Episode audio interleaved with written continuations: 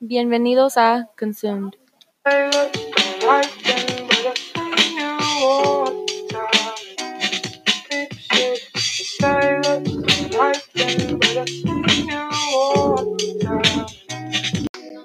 Good morning. My name is Timia Hall. I am one of the hosts for this podcast.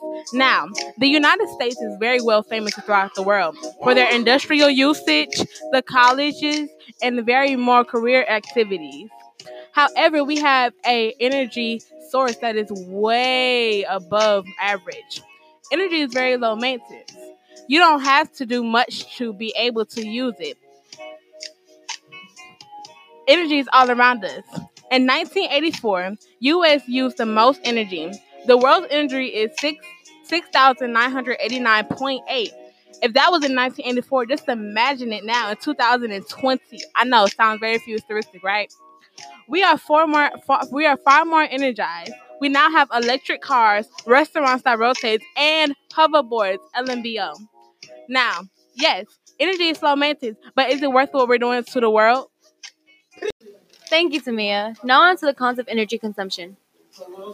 Energy plays a big role on the world. Although energy sources benefit us, it's a real disadvantage to the world. Fossil fuels are an example of an energy source, but they also endanger the environment due to the mining process and greenhouse gas emissions produced by the fuel. They contribute to harmful side effects like air pollution and acid rain. Although there are many people trying to reduce their use of the energy that has a bad effect on the planet, the act is really expensive. For example, solar energy is expensive, and we need a lot of turbines to make electricity. Turbines from wind, wind turbines, they also are really expensive. Solar panels are really expensive.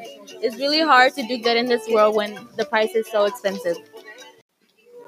Hello, everybody. It's your boy Ishier, back with the podcast Consumed, and I will be talking about the pros of oil consumption.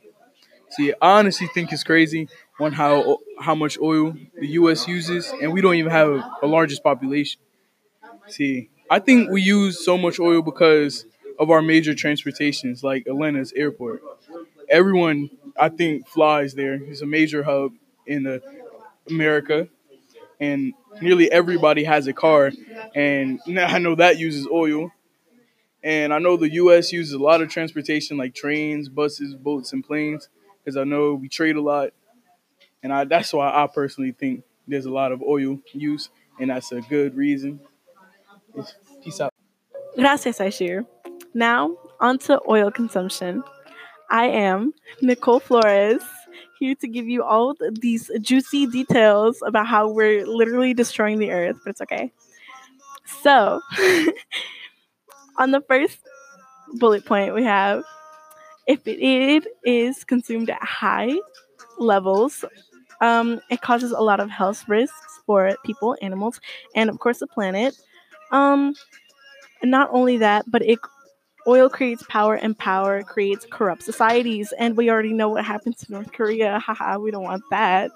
Um, you know, it causes environmental degradation, which is no good, equals pollution. Pollution, no good. Pollution equals we gonna die. Pollution also equals the earth is bad. Um, earth is stinky, we know what. Um, this can also cause things like oil spills and, well, you know, rising costs. Of course, people are going to have to use a lot more um, money in order to buy things like gas and, you know, things like that. Um, and it also has very risky jobs. So, like, people who are in coal mining, like, have a lot of risks. But anyway, this was the end. Thank you for listening. Yes.